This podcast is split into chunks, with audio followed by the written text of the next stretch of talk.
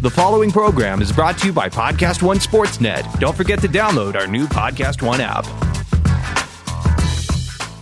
Quick break to tell you guys about NFL Game Pass, the only way that you can replay every game all season long. You can relive all the gutsy calls, crazy catches, wild comebacks, and breakout stars from every game every week. It's all the action, all the football you can handle, all in one place. So every game that we're talking about right now, you guys can rewatch it after the fact.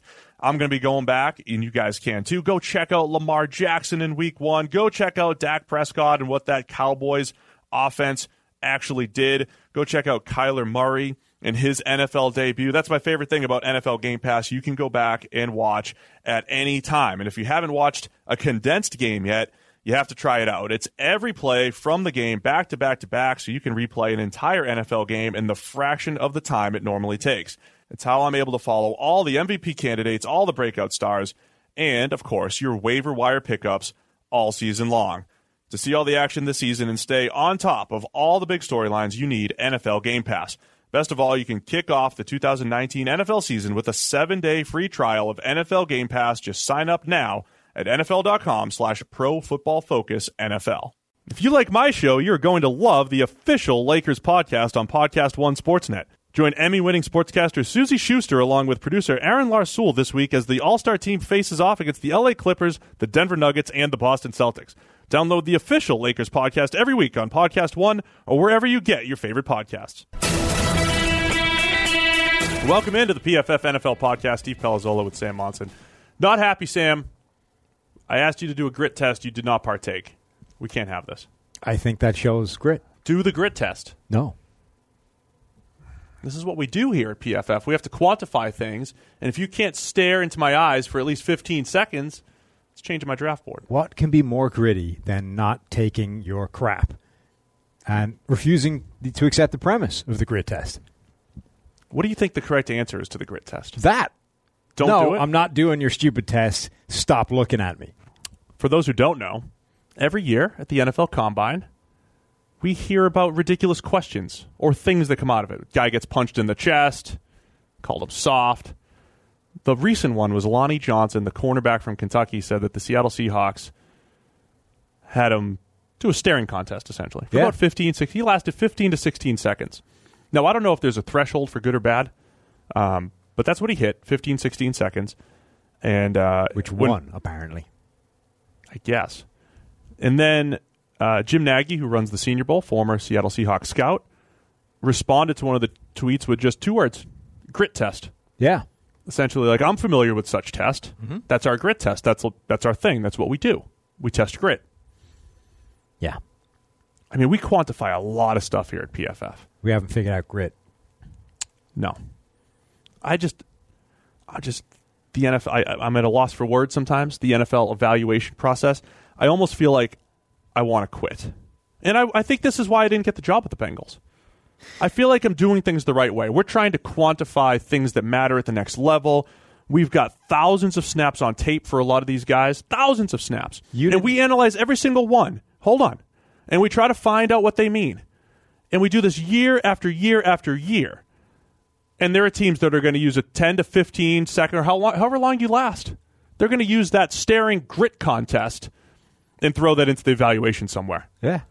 What are we even doing here? You didn't have a list of questions that you would ask. Inappropriate, probably, you know. They've got to. some of these questions, by the way, have got to be breaking some form of like federal employment regulation. Well, now they are. You can't possibly be asking a guy if he's only got, you know, one nut. That can't be. That's got to be breaking a rule somewhere along the line. Surely. I think We have a whole HR department that we have to skirt around. what do they want the answers to be is my question. What do you want the answers to be? Do you want to be a dog or a cat? And Joe Thomas, thank you Joe Thomas for just I mean he helped so many Well, prospects that one at the other least day. you can understand, right? Yeah, but Joe, but Joe Thomas I went don't mean it's said, smart. "Listen, listen, prospects, poor O line prospects weren't even watching; they were already in Indy." But the the next three days of guys that were watching the combine, they were like, "Hey, if, if they say dog or cat, you better say dog. Right. They're loyal and they're this and that and whatever. You don't But that cats." one at least I get, right?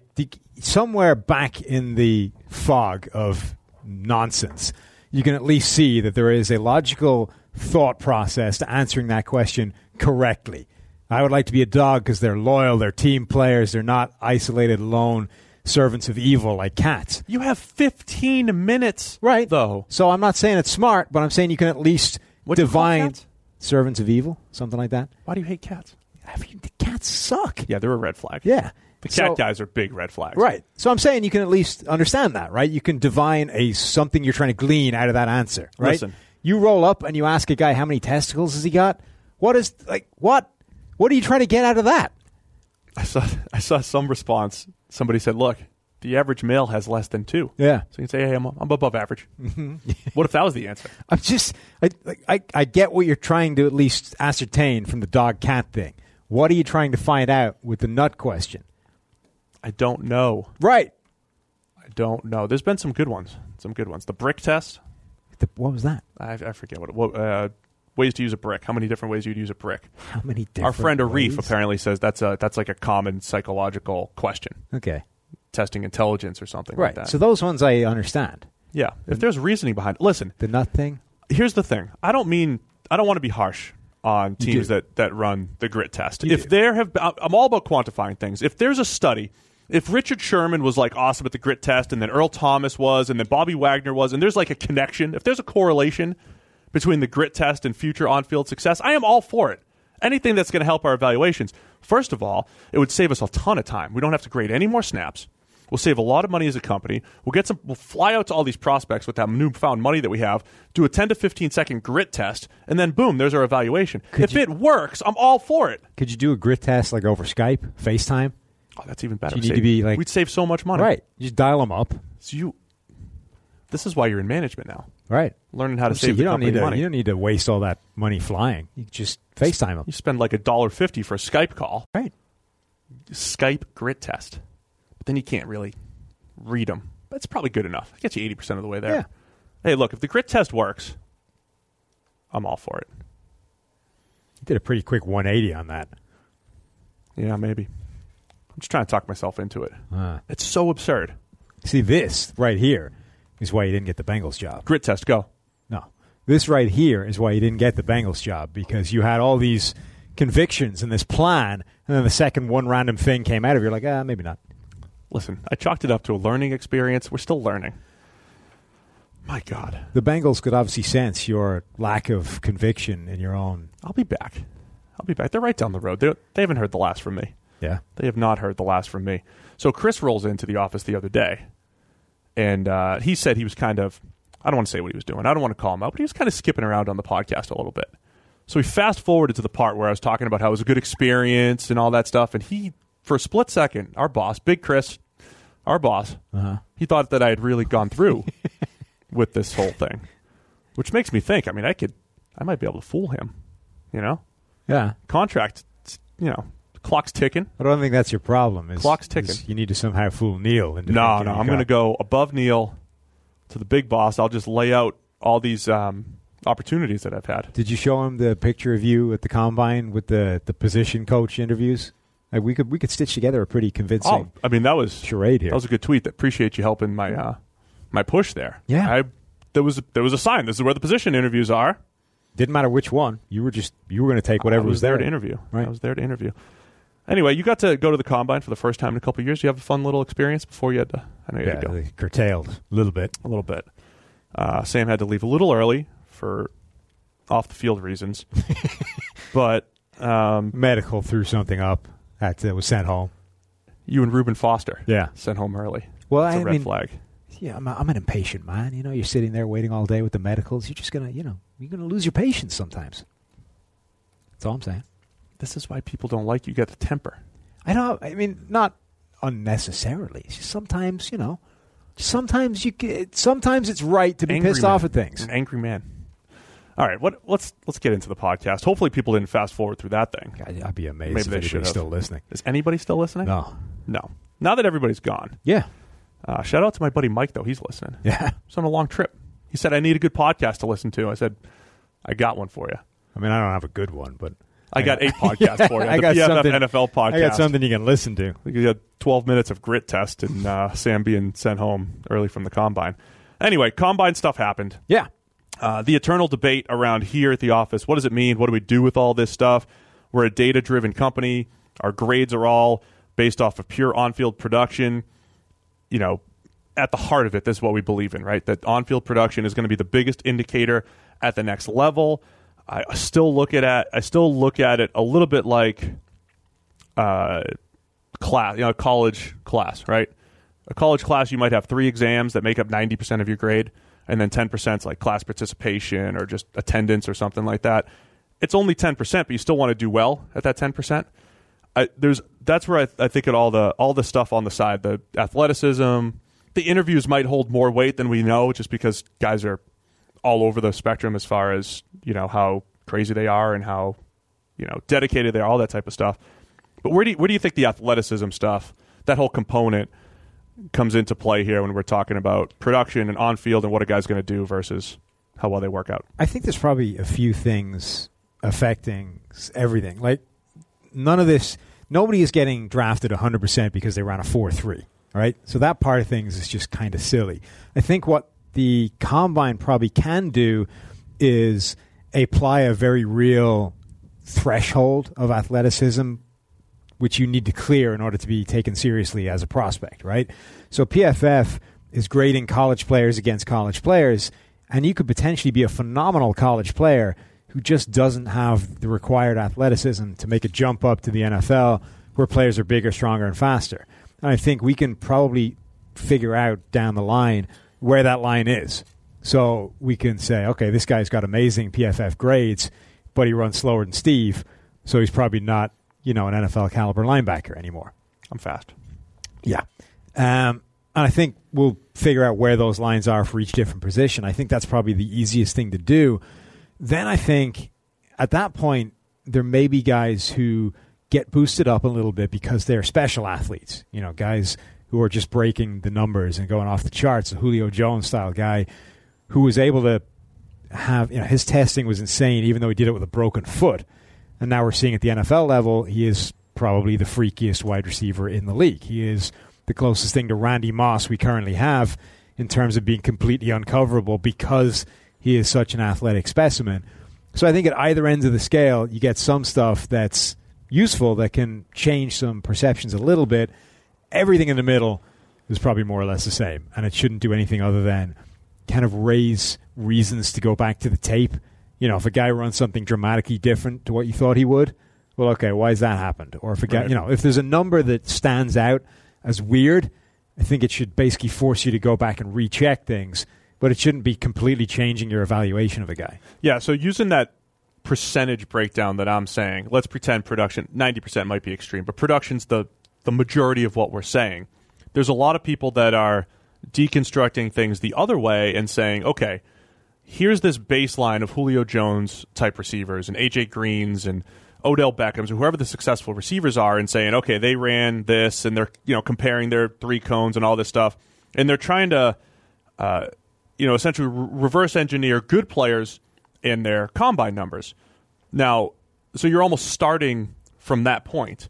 Whereas we're gonna we're gonna reverse engineer good players versus their PFF college grades and use that as a starting point.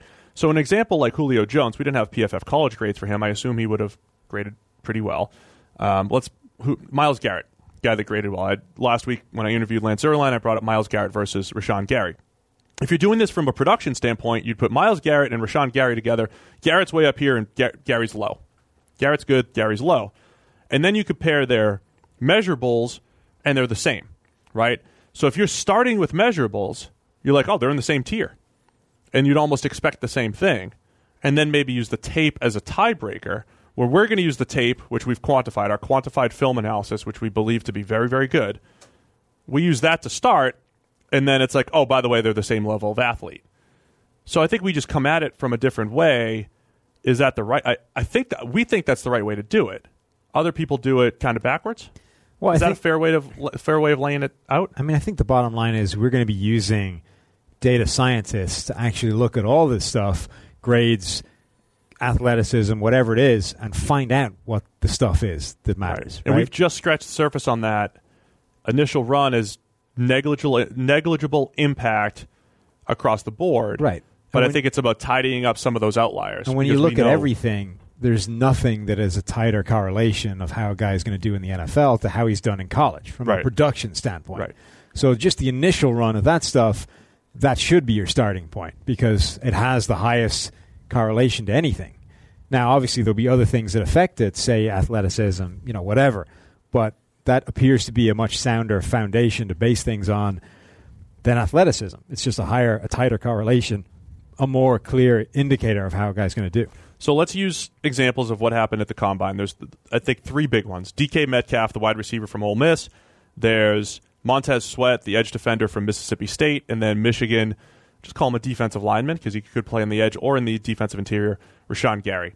These are three guys that we've actually all put that we've already put as overrated type players. Guys that are getting top 10, top 15 type of hype that had less than stellar PFF grades. To be fair, Montez Sweat had solid, just good grades across the board. Um, and I think our narrative on him will kind of be similar to Bradley Chubb last year, but Yeah. we liked Chubb a little bit better as a player. So good grades for Sweat, very questionable grades for Rashan Gary, and then kind of in the middle with uh, questionable grades for DK Metcalf. Let's be fair. Metcalf runs a 4.33. Let's start with him. 4.33 at 233 pounds with some of the worst change of direction metrics we've ever seen for a wide receiver. What do we do with that? Well, this is the fast. He, I mean, he, I think, had the most fascinating combine of anybody. Certainly this year, maybe ever. We are talking about a guy who was already. People were losing their minds over him before the combine. You know, these pictures emerging of him looking shredded and looking like Superman. Um, you know, standing there shirtless in his workout facility, just looking ridiculous, right? Then it comes out that in the initial sort of body measurement stuff, he apparently has a 1.6% body fat rate, which is basically impossible. And to the point where NFL teams were questioning, like, what? That what? And everyone was saying, well, that's the number that came right out of the Bod Pod machine, which is supposedly the most accurate way of measuring these things.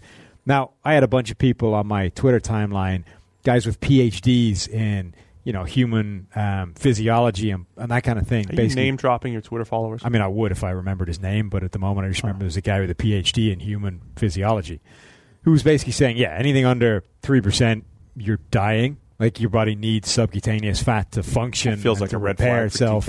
Right. So he says, one, there's a way bigger chance that the Bod Pod screwed it up than he's actually at 1.6%.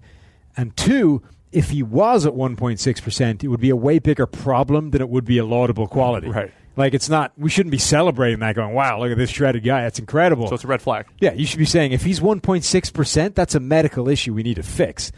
Um, so you've got that. Then you have this guy, monstrous, huge, runs 4 3, jumps out of the gym, 40 plus vertical, uh, 27 bench press reps, which is a ridiculous number. All these numbers, the broad jump was good. These are all incredible stats. But then teamed with a three cone and a short shuttle time that weren't just bad, but they were slower than Tom Brady. Now, well, well, Tom's mobile in the pocket. Tom's good footwork. Tom Brady's combine workout went down in folklore as one of the most depressing examples of biomechanical ineptitude that humanity has ever seen. It's in a straight line. Like, maneuvers the pocket. He was this.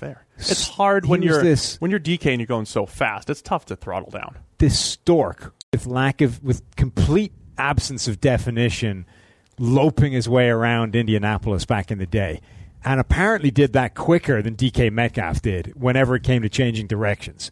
Like that isn't just Maybe that means DK is going to be the best of all time too. as a quarterback, that isn't just strange. It's like I need an explanation to that. That's weird to the point of that doesn't even make sense. Like there's no way you should be able to move 4-3 in that direction over 40 and not be able to change direction faster than Tom Brady. and and we're on here every week. You'll you'll say it. Mike Renner will say it. The most important thing in today's NFL is the ability to get open and separate. Right. So now we have DK Metcalf, who on film doesn't look like he's not the sharpest route runner anyway. The numbers don't really back up that he's the sharpest route runner. Um, but you know, our guy Zac Robinson helped with our wide receiver evaluations before getting hired by the Los Angeles Rams. He starts his job today. Good luck. Break a leg, Zac, over in uh, with the Rams. But he liked Metcalf as, Yeah. as the top wide receiver. Like we'd like him as a, as a wide receiver, as a first round wide receiver. I think you have to be realistic about what you're getting, though. I don't think you're getting Julio Jones. I've seen Mike Evans comparisons. I mean, Mike Evans dominated at Texas A&M, Yeah. And has carried over that contested catchability and his ability to really take over games with the Bucs. I like my Martavis Bryant comparison. Martavis Bryant at his best before all the off-field stuff, deep threat. He's going to get behind the defense once or twice a game, which is significant. That's huge. He'll drop one of those passes. He dropped a few Big Ben dimes when he was there, but the defense has to take care, has to worry about him.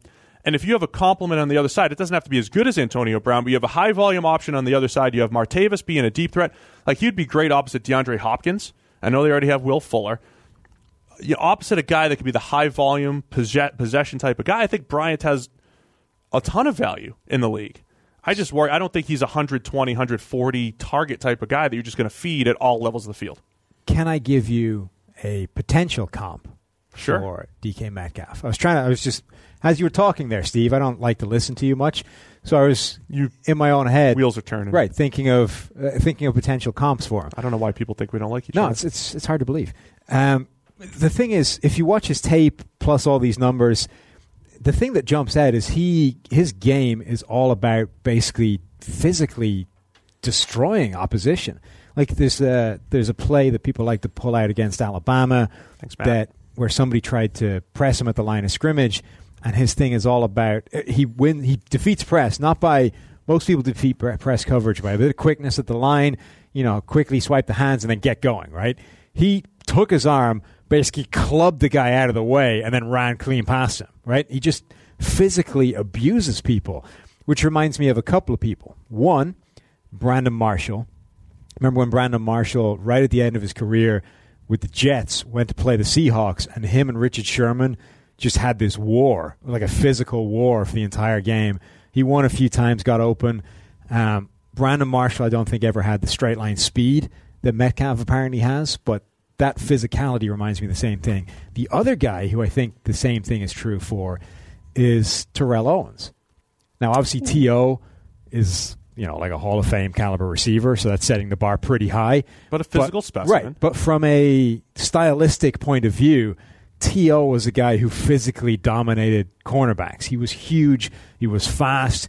He was jacked. You look at the guy now; he's in his forties. He's still got a six pack. Looks like he could still go out there and play. Like Metcalf wins by being physically way more intimidating than you are, and that's probably going to continue. Well, yeah, he's way more jacked than I am. I'm just well, definitely you, but I'm thinking more NFL cornerbacks. Oh, okay. Yeah, he's a monster. So, you okay with us putting him in the first round as wide receiver one? I mean, I think so. Look, is this like is this like a true upside situation? Is this yeah the ones I mean, we don't love? But. The change of direction thing is concerning and strange to the point of needing an explanation, right? But let's say it's legit and it holds up. What you have to ask yourself is, will that physical dominance continue at the next level? And I think the more you do this and the longer you look at these guys, guys that are off the charts in terms of some form of physical dominance, that doesn't go away at the next level. You know, you look at these guys and say, well, that's not going to continue in the NFL where guys are bigger, stronger, faster. But if you're like off the end of the scale, it does. Like you still, he's 230 pounds, growing a 4 3. Most NFL cornerbacks, even in this age of bigger corners, are 200 they're they're giving up 30 pounds to him. They can't run a 4-3. So he's still going to be physically dominant. Yeah, so that's the whole thing. When we talk about ceilings and floors, which I think are tough to define, trying to define his floor is it he's at least a deep threat. He's at least a guy that the defense has to account for that I think can win against press for various reasons, like you said, and get behind the defense. So even if he catches 40 passes a year at 18 a pop, I mean, it's not really what you want from a first round player, but but there's value there. Yeah, if you have the complementary pieces around him. So that's DK Metcalf. Um, if you call him a winner at the combine, I don't know if that's fair to call him a straight winner at the combine. When you look at the change of direction and all that stuff, I mean, it was kind of don't we say double don't double count this whole thing. He looks fast on tape. On tape, he looks big and physical on tape. He showed it at the combine. If anything, the change of direction is way more concerning than anything because how can he be the true number one wide receiver? I don't know if he can. It's so strange because you know there's that website mockdraftable.com that shows these sort of spider charts of, of everybody, and essentially the idea is how many I don't know how many segments that is, but if your if your spider chart is like a circle, you're uh, high out towards the edges. You're basically perfect at everything. The analytics right? people are very out Oh, they hate it. spider charts. But it's interesting. it's Pac-Man. Right. When you look at his, it's like a circle everywhere except change of direction, which is like a giant hole in his That's your change of direction. in his profile. So you look at this guy who is essentially the perfect wide receiver prospect from a measurable standpoint, and then it all collapses in for change of direction. It's right to the middle. It doesn't just like dip; it vanishes. I so I think that is completely. Un, I can't think of a player who compares to that. A guy who was so good at everything else except one specific thing. They were among the worst you're ever going to see at it. the cornerback version, the closest thing to the cornerback version for us is maybe Trey Waynes. Right. But he doesn't have the physical dominance. All we said about Waynes was his shuttle time was worse than his 40 time, which had happened like seven times in the last 10 years for corners. So he was a good vertical.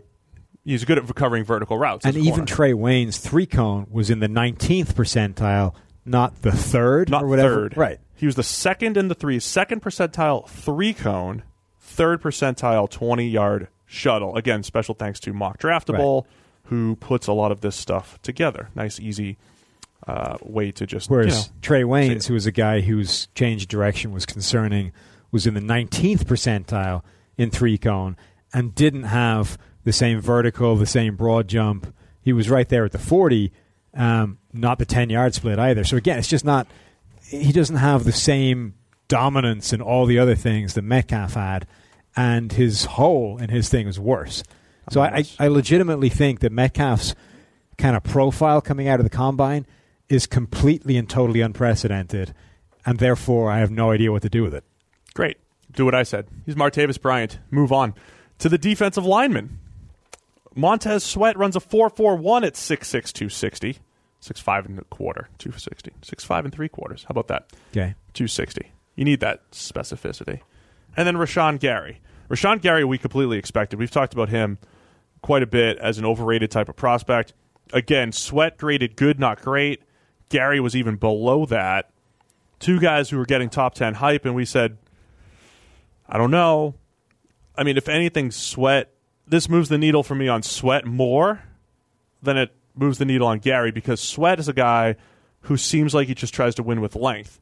And if anything, the fact that he is an incredible athlete, forget the 441, everything else was really good too, makes me think, okay, if, if he's going to learn something and be able to be, you know, improve a little bit, the tools are there. Gary's just so much further down on the production chart, then it's really tough. Well, Gary's is the one where nothing changed, right? He, he did Right, the expectation- right? He was a guy who's had middling pr- uh, production in college, regardless of numbers, um, and was we knew would be a, spec- a spectacular athlete. And he was a spectacular athlete, so you're left with exactly the same situation as you were heading into the combine. Sweat, though, is a guy who I think had a better day than people expected. So he now you come at him and you say, well, okay, now we have something to do because why was his production not spectacular? It was good, not great, but why did he not dominate the way you would expect a guy with that measurable profile to dominate? So this is where I, I think I want to change all the questions because we always we always think about the future and looking forward, and everybody likes to assume that players are going to get better. So you get him with the right defensive line coach, you get him in the right system, he'll just get better. He's young, he'll get better. You you hate the age thing, right? Because you mm. just what they are is what they are to a point, right? So should the question be what I posed yesterday? I said, you know, when Rashan Gary runs great, instead of saying, man, let's compare him to all these other guys that have looked like that and played well at the NFL level. He looks like Von and he looks like Myles Garrett and he looks like whoever, Joey Bosa. Instead, say, with this level of athleticism, why are we getting subpar NFL, uh, college production from a team at Michigan that in our grading system has churned out Right. highly graded guys on the interior and on the edge? Now, I had a very insightful conversation with somebody when I tweeted that out yesterday. It was it was a guy looking at it through the proper lens. He said, "Look, Michigan scheme. He's playing strong side defensive end. They're trying to set up all sorts of stunts and blitzes, and there's, it's true to a point." And he said, "Look, he graded. He played the same position Chris Wormley played a couple years ago of the Ravens. Right? Wormley, is he with the Ravens. Wormley. I get all. there were so many Michigan. Now I just screwed up. Where did he end up? I forget where he went. Um, the other guy went to. There's so many Michigan guys, and one of them went to um, to the Ravens. Wormley though gr- posted better grades than Gary ever had. No, you're right. He went to the. It was the Ravens. Ravens. Okay. So he posted better grades than Gary's ever posted. Yeah. And then there is truth to what this guy said. I mean, you see that scheme in Michigan, and they are trying to do all sorts of different things with stunts and all that. So I said, okay, let me go to trusty PFF Ultimate here because we've built this massive filtering system where I just have to click a few buttons, and I said, I'm going to take off play action. Take play action out of the equation. State straight, state straight drop back passing. Get that? Class of 2019, all edge defenders, no blitzes, no stunts, and just third and fourth down. Let me scroll down and find. Say, take a couple minutes to uh, buy some time while I scroll down to Rashan Gary's grade. Yeah, um, one of the things that Gary said heading into the combine, you know, everybody has these sound bites before they roll in, and he was like, He's "I'm not- the he's not in number one top player. 50. I'm the number one player in the entire draft." He wasn't even the number one player. He wasn't even the number one edge rusher on Michigan. Nope, Like that's Chase. that's quite a long way from being the number one player in the entire draft. You may be as good an athlete as anybody or have the potential, which is that word that gets everybody into trouble, but you were a worse college player than Winovich was. And it just turns out he's not a terrible athlete. and even So if you even if you account for Winovich gets the the open side, he gets Right. the you know the freer rush and all that stuff. It's still significant. Yeah. Have I found Rashan Gary? know. yet? You still going? Do I need Got to it. kill more time? filtered by at least 25 opportunities in this situation over the last three years. This is a multi year sample, Sam. Okay. So in this situation, no blitz, no stunts, third and fourth down, rushing the passer. Rashan Gary's number 77, tied for 77th in the draft class among edge defenders. Now it's 75 rushes, and most guys are in that various sample. Um, 75 rushes, and he's got 13 total pressures, which isn't bad overall, but the grade accounts for, you know, the speed of pressure and all that stuff. Four of those pressures are cleanup pressures. That's not dominant. Right. Again, going back to our grades, the D line stuff is our best stuff. It's the it's the easiest, it, the, the best that uh, that translates at the next level. It doesn't mean that Gary can't hit. That it just means his odds are far lower than maybe people think. It's re- it's interesting because the obviously Mike Mayock is now the Oakland Raiders GM, personnel guy over there. Yep. So the new Mike Mayock was Daniel Jeremiah in on NFL Network coverage, sitting there with Rich Eisen throughout the weekend of, of the combine. And everybody's been talking up Jeremiah as doing a fantastic job. And what was really interesting is I think he gave the, the, the best um, window into the mind of traditional NFL thinking of anybody. You know, Mike's always Mike Mayock has always come at this kind of from his own angle. You know, he's been on the outside, basically just doing the personnel work himself, and has now come into the NFL. Jeremiah came from scouting, and so he he understands how these guys work.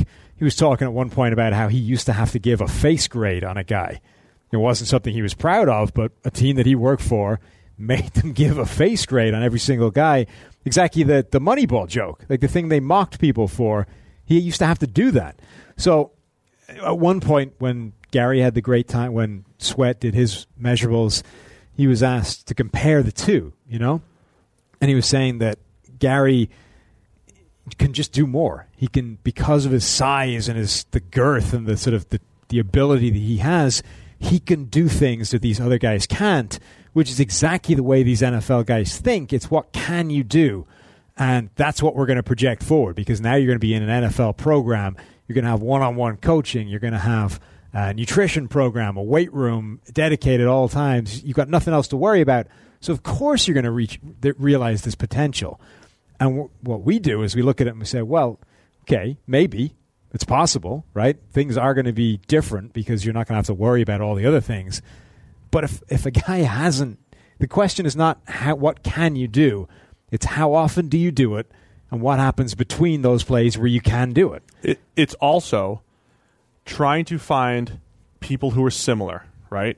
People who are similar in the ways that matter. So if we say that grade matters, find all the other people that graded in a similar manner to Gary and just say, okay, in a vacuum, you don't without even watching tape, what's the percentage that these guys hit? Right.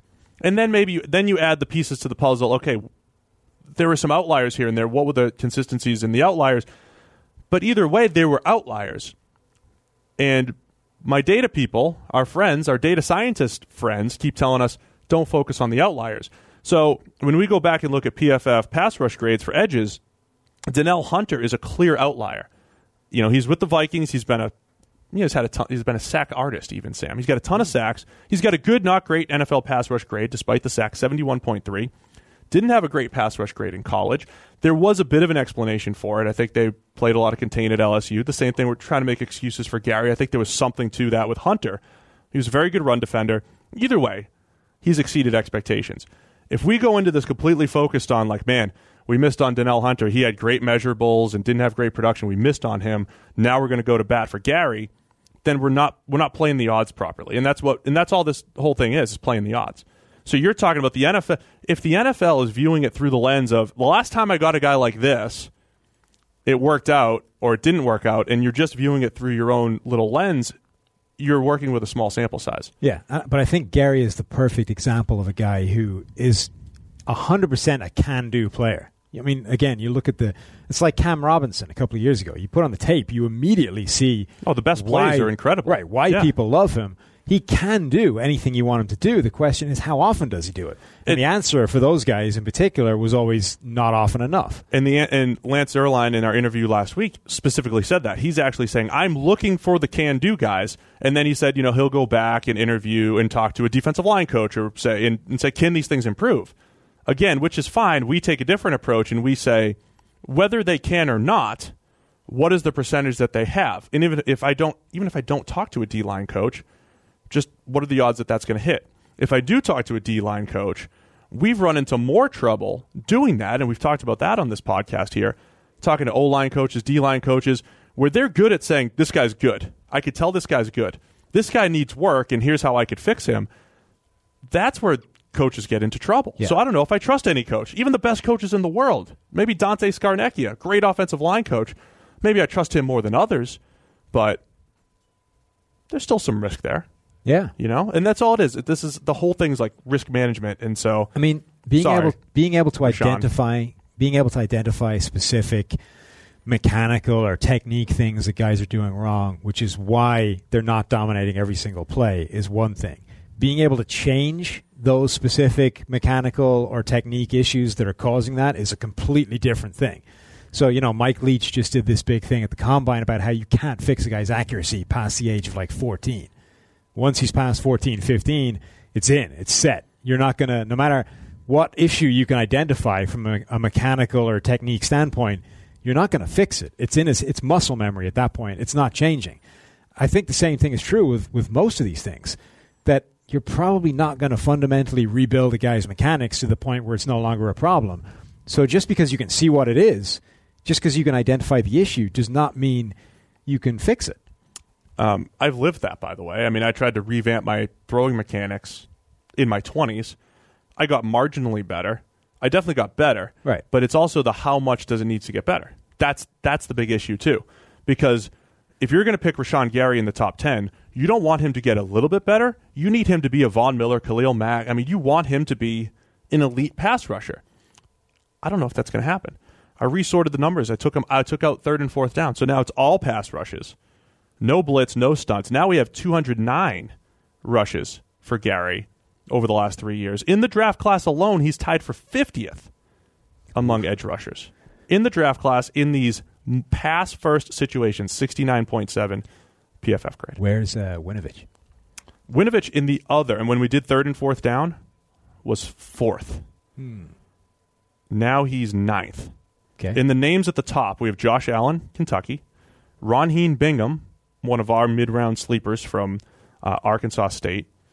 This is just using PFF grade again, taking all that context of speed of win and how easy it was, all that stuff. Malik Reed from Nevada, another mid-round sleeper type. Nick Bosa, the guy that we think is the best player in the draft. Anthony Nelson from Iowa wins with power quite a bit. Uh, Sutton Smith from Northern Illinois has crushed our system. The question for him is size. Right. Is he really a linebacker at the next level? Similar uh, guy here, Oshane Ximines from Old Dominion, little undersized edge rusher. What do you do with him at the next level? Because those guys, it's tough to play at that size at the next level. Jachai Polite from Florida, who just had a terrible combine, from a workout and interview standpoint, but his grades have been good in those situations. Then Chase Winovich and Zach Allen from Boston College. So all of those names that I mentioned, there's some some they're fellow first round candidates. Yeah. Rashan Gary's fellow first round candidates up in that mix. Then you have Brian Burns from Florida State. He's at 13. Joe Jackson from Miami at 14. There's the bigger names are at the top. There- yeah. Right? So again, can Gary hit? Yes. But he's low. I'll do I'll try to do a YouTube video breaking down some of this stuff too. Right, but ultimately, you, you have to be asking yourself the question: Why? Why was he not as good as we think he should have been, based off what we're seeing? You can't possibly come out of that looking at his his athletic profile and saying, "Well, he's obviously going to be better at the next level." You need to ask why was he not better at the college level? Let me do a live study if I can get this thing to work live efficiently. study. Live study because I, lo- I glanced at this the other day. So Lance mentioned in his interview, I, I brought up Ed Oliver. You know, these are the guys that we said, look, with all of this skill that we can see, this talent that we could see on tape, why are, why are the production numbers not better? Oliver is a guy we said should have rushed the passer better. Yeah. In the American Conference, right? He should have. Yes. and and we've said this, and then Lance has said Lance said, well, he's you know he's playing zero tech. That's the nose tackle straight up on the center, easy double team opportunities. So again, it's easy for us to look through our system and say, okay, let's Check fil- it out. Let's filter those out. And this actually does point to, yes, there's some truth to that. His pass rush grade took a big hit when he had to play straight up nose, and he was much better when he was more of a traditional defensive tackle. So now we can sit back and say, okay, are, have we been too harsh on him?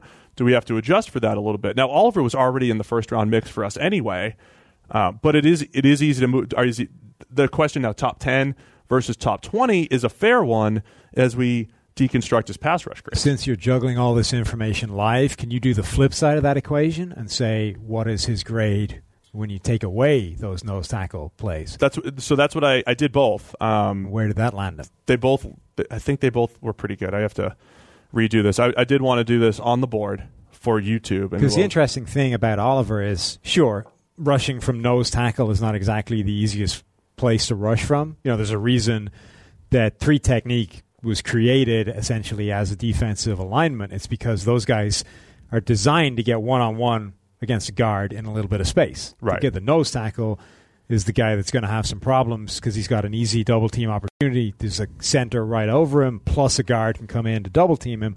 But that's where a guy like Trey Flowers was killing people in the NFL. The Patriots would move him inside, line him up at, tradi- at true nose tackle, and his speed as an edge rusher would be able to knife into one of those A gaps and completely destroy those interior players. We've seen Ed Oliver has that freaky level of quickness and you know maneuverability. I would still expect him to be able to rush the passer well, even from a nose tackle alignment. see if we can get it to load but he had a he had a solid here's the thing he had a solid pass rush grade this year anyway because he had a lot of quick wins that didn't turn into pressures he didn't Right. have a ton of pressures but that was part of it too he'd have a quick win maybe a guard picks him up because of the double team it wasn't necessarily translating uh, to actual pressures so less than half the total pressures of Quinnen Williams on, well, significantly fewer pass rush snaps, but still. So as a straight nose tackle in the draft class, number 13 as a pass rusher, Okay. um, which isn't, and it's right by Christian Wilkins. It's right actually above Jeffery Simmons, who we like better. And the samples are small on a lot of this stuff. Like Quinnen Williams is number five, Dexter Lawrence is number one, um, but Ed Oliver has 182 snaps there. That's the most in the draft class by So far. So, what happens when we weed those out? So now, The flip side. if I go ahead and undo, this is just live PFF ultimating. This is magic right here. It is. This is what this podcast. This is great. It's a radio, shame nobody right? can see it.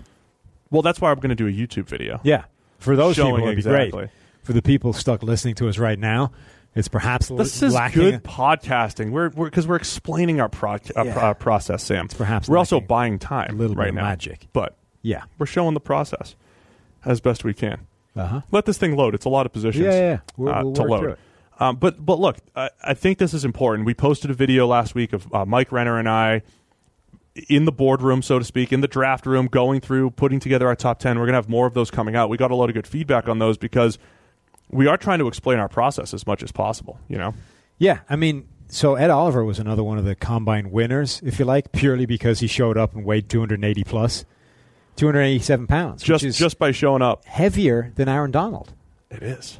Whereas people thought that he would be another five, ten pounds under Aaron Donald. People were talking 270 something and ask him to run linebacker drills. Right. Shows up at 287. That puts him in Aaron Donald, Geno Atkins range. Suddenly you're talking about prototypical 2019 NFL three technique again. I got some numbers for you. Yes. So that was Hit a me. big that was a big win. And now that we dive into this further, he's number three. Ooh. Non nose tackle pass rushes. Here's the number. This is this is also a three year sample, by the way. What did I say? At 190 or so, 180, I think you said. 187, 180, whatever. Nose tackle snaps. Only 165 non nose tackle pass rushes. Um, this also has the blitz and stunt filter Okay. off. Okay, so I've taken. I'm trying to get those pure pass rush Right. situations. Now he's number three in the class with Quinnen Williams, number one. He's Okay. number one at everything. Right. Armon Watts from Arkansas, only 78 attempts here. And then Ed, Oliver. Ed is ahead of Christian Wilkins, Jerry Tillery, Dre'Mont Jones, and Jeffery Simmons. Those are all guys that we've put a, slapped a, a pure first round grade on. Right. now we're talking. So now, live on the podcast, we're deconstructing Ed Oliver's evaluation, and I'm ready to move him up the horizontal board a little bit. Shooting him up the draft board. right? Just by just by studying him a little bit using our database. So I think that's fair. So this is how we use the PFF grade. This is why when the draft guide comes out this week as part of PFF Edge and Elite, you guys need it because you need all this information. And there's all these different data points in there where you guys you can't go through our whole database like I'm doing right now, but you Right. guys can deconstruct. Oh, he he won to the outside. He won with bull rushes. You can get more information about a player. And this is, by the way, why our grading is used and is way more important to NFL teams than detractors like to acknowledge. You know, people say, "Well, the PFF grade isn't the be all and end all," and it's true. The overall number is not just something to take and roll with and have no other context to. But what the grading does allow you to do is to start doing things like this, where you say, "Okay, in this situation." With these circumstances applied, what does the grade look like? Right. And that way you can start to pull out things like, well, okay, Ed Oliver didn't have as much pass rush production as you would expect, but if you start pulling out these things, actually suddenly it jumps up and it looks way better. So you don't just look at his overall grade and say, well, really elite run defender, not so great as a pass rusher, even though it looks like he should be. Forget it. You can actually tease that out further using the grading. And that's why NFL teams the grading is still valuable to them, even if you can't see the obvious connection because you're just looking at overall number versus a player and saying, well, that doesn't add up. And, and I will say the feedback we get we get a ton of feedback every year at the combine. There's still different levels of usage, but we get more and more feedback about how teams are using the grades and the teams that are using it properly. You can you can tell Right. when they're using it properly. Um, not to pick pick on Rashan Gary again, but the other part about this situation is, you know, we've heard reports about Ed Oliver not, you know, I'm not picking on the Houston coaching staff, but there wasn't a lot of change there. There wasn't a lot of keeping it uh, fresh for him on a day to day basis. Th- that's part of the reason why there may not have been as much development as expected. Rashan Gary's up at Michigan again with this pretty good, you know, output of defensive linemen, at least from a college production standpoint. You know, so that's the other thing. Is Ed Oliver going to have NFL coaching and take to it even more? You know, there's something there's something there. So um, we're willing to dig into these evaluations. Ed Oliver and Christian Wilkins, they're back to back on this list here. Both came into the season, I think, with less than stellar PFF pass rush grades, very good run defense grades. And we said, look, if you could rush the passer a little bit better, then you guys are top 15, top 20 prospects. And when given the opportunity, they've both stepped up and shown that they can do it. And I think that that helps their evaluation. And that's where we are. Man. So I had fun with that. I don't know if anybody else did. Sorry, nobody was listening after the uh, the grit test anyway. You think? Yeah. Grit test, go. No. That's going to trick you into it. No. But maybe that's that's you winning. Yeah. They want you to just say, no, I don't need that. I don't need that. Tell your Quenton Nelson stories. There were two of them. They were both on NFL Network's broadcast. Um, the first one was apparently in his interview with the 49ers. There was this famous play that always came up with Quenton Nelson's tape where he's obviously left guard. He He's basically got nothing to do on a drop back. Everyone's fanned out for pass protection. A safety from the other side of the formation is coming down unblocked. Nelson sees it coming, comes across the formation, takes him out of the play. Quarterback lives to fight another day. And the 49ers sat down. They said, How did you talk us through this? How did you know that was coming? How did you figure out that this was going to happen? How did you make that play, essentially? And he basically sat there and said, I mean, you know, I watched tape, I recognized the formation, I saw it coming, I took out the safety. Then apparently looks at John Lynch, the 49ers GM, and said, and I've done the same thing if it was you. I love it. So that's pretty ballsy. Um, the other story was How did they not pick him? Oh, they didn't have a chance to. The other thing was uh, apparently one team, like, there was some drill that he wasn't doing, or he maybe didn't run the 40 or whatever it was. And they said, Look, if you're not doing this, we're, we're not going to be picking you. And he said, Look, all I do is bury people into the dirt every single play. If you can't work that out from the tape, then I can't help you. So that one in particular Good answer. uh, is my favorite uh, Quenton Nelson story. The John Lynch thing is good, but that's that's pretty special. Man, those interviews. I'd love to be a fly on the wall in these ridiculous interviews. Yeah, some of them. Some of them. The grit test one in particular. I would. They were talking about uh, Kyler Murray having an interview lined up with the Cardinals. I would pay good money to listen to that. Yeah, for sure. So let's do. Do you want to hit on some of the NFL rumors really quick? Can we do rapid fire? We're not good at rapid fire. No, we're not. Hang on. Well, let's just rapidly hit on the Kyler Murray thing. He's five ten, so it's all good. Now he's the number one overall pick by consensus. Now he's good. because he was half an inch taller than we thought he was going to be. I, I'm going to have. I want to sit in a room with George and Eric because they have again a very mathematical way of looking at this using wins above replacement and all that stuff. We're going to do a series this week where we sit in the draft room and just talk it out. Is Kyler Murray worth the number one pick? What would you do with Rosen? Is Kyler Murray that much more valuable than Rosen? Um, we can you can be a part of the conversation if you want, but I think have you noticed how quick you are to marginalize me from my own podcast? No, it's- it's not the podcast. Any opportunity you get, it's all It's YouTube video. It's out of the the room here. We'll get Renner in. but you could be And in. then it's I want to talk to George and Eric. it's because people don't like you. You're just not likable. See this. This is back to why people are going to think we hate each other because you're being an asshole. Look, I'm just I just the YouTubers telling me. Uh huh. I read the comments again. Yeah. Yeah. Yeah, they like me now. Mm. How's that? That you, might be You pander to them. That'll help. You're like, popular, like Steve. a, like a politician. Yeah. like a politician. Um, but you're doing a good job, not you know sitting like I've this. been working and- on that, Yeah, that's good. yeah, it's not easy. It's the negative body language. Once you get rid of that, though, you're a likable guy. I like hanging around with you, Sam. Not had fun. crossing my arms is difficult. You're my you're my buddy over the combine. We were hanging out. Um, but real quick, would you take Kyler Murray number one? This is the hot question. If you're the Cardinals, Yes. if you move on from Rosen, Yes. Yeah. He's I mean, all the data we're looking at right now says that he is not quite Baker Mayfield, but closer to Baker Mayfield than any other prospect we've seen in the past 5 years. At which point that is a significant upgrade from Josh Rosen, who at the very minimum is as good as he was a year ago, right? The last oh, I year think of it's the same Right. same guy, same But- evaluation. he certainly hasn't gone up. So the last year of his experience in the NFL is unlikely to have been a positive given how terrible it went. But it could have been a negative.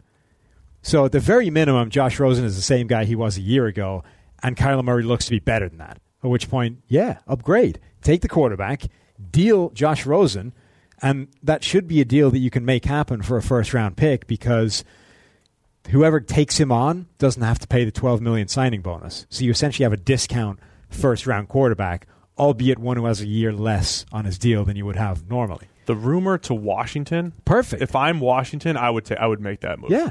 absolutely. You get a first round quarterback who is at least on paper people are saying is probably better than anyone on the, in this class outside of maybe Kyler Murray.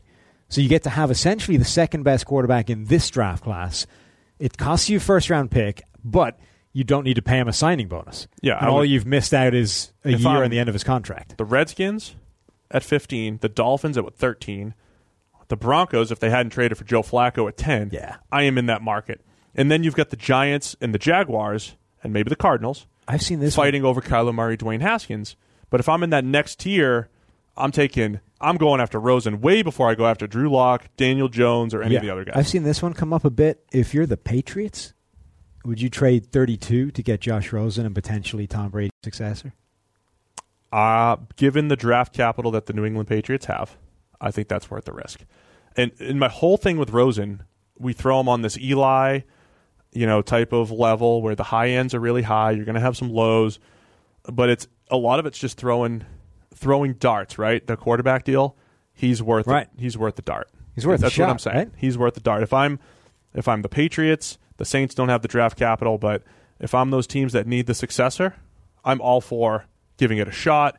And because of what you're saying with the financial aspect of it, you're not necessarily tied to him, and you just keep keep throwing throwing darts. If the Patriots have Will Grier available and they want to take a shot at him, maybe it's Tom Brady, Josh Rosen, and Will Grier all in the same room next year, and you're just like, all right, Brady plays for another eight years. Let's see what these two guys have Right. during those eight years. That's what's going to happen. Hmm. I like that. I like that idea. Um, it's just a fascinating time with quarterbacks, though, because Ryan Tannehill's still like an NFL caliber starter. He's going to be on the market. Uh, Teddy Bridgewater is going to be on the market. T- Nick Foles right now is rumored to go to Jacksonville. They're going to cut Blake Bortles. The Patriots supposedly loved Bortles before the draft. Maybe things Oh, have changed since then, but Bortles is still an NFL caliber start. I mean, you that you just want to, you probably just want to have in the room and see if you could fix, right? And if you don't, then whatever, you move on. Let's do our rapid fire. We can do it Antonio Brown to the Cardinals, Raiders, or Broncos. Why don't good teams want Antonio Brown? because he's a lunatic. He's still awesome. He is, but he's manufacturing his way out of Pittsburgh and saying some pretty incendiary things. Yeah, but you're more worried about his blonde mustache whilst also appearing on camera with that blonde mustache. If you told me nothing else other than the fact that the guy you're about to meet is an all-pro caliber wide receiver, you're, you're probably going to want this guy. And he walked in there with this blonde mustache, black beard, black hair, blonde mustache. I would be like, get the hell out of here. I don't. You're not. You're not coming into my building. It's not very PFF of you. That's you're over there hating scouts for face scouting, and you just face scouted. They're some of the greatest. Um, some of the greatest insights into players in PFF within the building have been along those lines. Just What are, what are we even doing here? I, I am saving us from taking a guy with that ridiculous mustache on his face. I take him if he passes the grit test. Drew Lock to Oakland or Denver. That's the rumor. The Jon Gruden loves Drew Lock Jon Gruden loves every quarterback in the world. in public. Behind closed doors, though, Do people Close- not hates him. remember the Tampa Bay Jon Gruden era where he because just he signed, hated all of them. signed every quarterback that was That's the available? thing. He's like the Sam Monson of, of QB coaches. Then there was Jon Gruden's quarterback camp where he waxed lyrical about every possible prospect. that's just playing. That's just playing the game.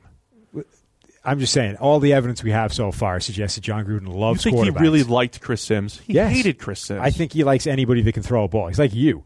Does Sims even have a podcast that we if can call him out If you roll anymore? up there and you just start pitching things, you immediately love that guy. I was with a bunch of um, Chris Sims colleagues, NBC, because Yeah. we've got some crossover with our colleagues at NBC, and I just I said, "Look, get me on with Chris. I don't like his takes. Ah, I'll take him down." I mean, I like Chris okay. respectfully, Uh huh. but man, football takes, we got to tear him down. All right. We're gonna go head to head with him. This isn't rapid fire at all. Drew No. Lock to Oakland or Denver because yep. Uh, Le'Veon Bell to the Jets. Does Le'Veon Bell save the Jets? No, no, he doesn't. maybe they just don't. Maybe they don't pay too much. He doesn't save him. any team. It's a good fit if they don't pay too much. For him. yes, Le'Veon Bell is a great football player who would be a good fit with the Jets as long as he doesn't want a huge amount of money. At which point he's overrated. Wait till he signs and Manish writes that article about how he's going to save the Jets. Yeah, we got You 10, got Le'Veon, we got ten wins better today. Le'Veon, and Saquon. The two running backs carrying the New York teams to four wins apiece. We done? Yeah, I mean, is that all our news? That's it. Oh, Jadeveon and Clowney. Jadeveon Clowney, franchise tag. A non-exclusive franchise tag. Explain. Uh, I got it. where's it. my franchise tag expert? I got it. I got it. Exclusive is pretty self-explanatory. Yes. You can't talk to anybody else. You have to deal with that team and nobody else. Non-exclusive means you can talk to other teams, and your current team, the Texans, can match that offer. That's right, the if match, they yeah. don't match the offer, it's two first-round picks. Yeah, nobody does that. Who has two first-round picks to play and a need for edge rushers?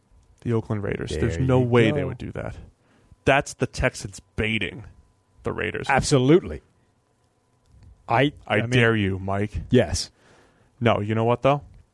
Remember, we, we recently we gave Mike Mayock credit because a couple years ago he put Khalil Mack over Jadeveon Clowney in his rankings. Yeah. He was right. How funny would it be, by the way, if they traded away Khalil Mack only to spend two first round picks getting Clowney to replace him? There's no way that's going to happen. There's no way they're going to take Ah. the lesser player in Clowney for those first those two first round picks that they traded. That away. would be incredible. There's no way. There's nothing I want to happen more in the offseason. Come now. on, Mike would never let that happen. I mean, Now- this is John's show. Mike said John has final authority on personnel decisions. How quickly do you think he would quit if that happened? oh, that would be incredible. I heard some off the record stuff about Mayock and some of his interests. Ooh. in the draft. It's got to be off the record though. Okay. It's a professional tease that I can't even. Yeah, can't. that's really well done. Nicely. I don't want to hurt. Listen, there's friends that I don't want to hurt. Uh huh. Right, guys that inspire us. Right. So good news for anybody listening to this podcast. Sam's gonna know. Uh, yeah, I'm going to find out some things after you guys stop listening. I'll, I'll try to find some real dirt that I can share next time. Are we done now? Yeah. Clowney franchise tag, non-exclusive. Non-exclusive. We'll talk more about this the rest of the week. We'll have a little bit more draft podcast later in the week. We'll get Mike Renner in here. Keep an eye on the YouTube channel. We're going to do all sorts of fun stuff there. And the draft guide drops this week, Sam. Mm-hmm.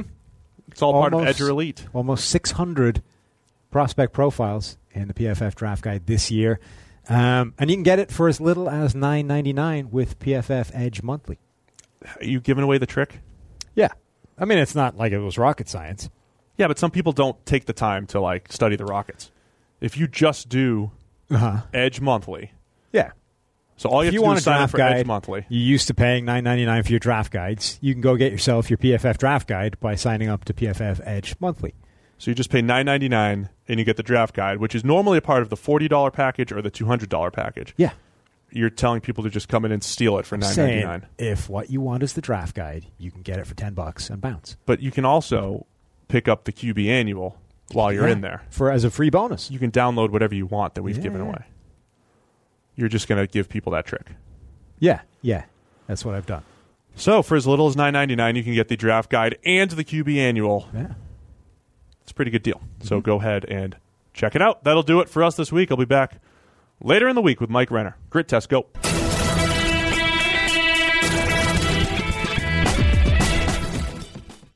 Quick break to tell you guys about NFL Game Pass, the only way that you can replay every game all season long. You can relive all the gutsy calls, crazy catches, wild comebacks, and breakout stars from every game every week. It's all the action, all the football you can handle, all in one place. So every game that we're talking about right now, you guys can rewatch it after the fact. I'm going to be going back, and you guys can too. Go check out Lamar Jackson in week one. Go check out Dak Prescott and what that Cowboys offense actually did. Go check out Kyler Murray and his NFL debut. That's my favorite thing about NFL Game Pass. You can go back and watch at any time. And if you haven't watched a condensed game yet, you have to try it out. It's every play from the game back to back to back, so you can replay an entire NFL game in the fraction of the time it normally takes. It's how I'm able to follow all the MVP candidates, all the breakout stars, and, of course, your waiver wire pickups all season long. To see all the action this season and stay on top of all the big storylines, you need NFL Game Pass. Best of all, you can kick off the 2019 NFL season with a seven-day free trial of NFL Game Pass. Just sign up now at nfl.com slash pro football focus NFL.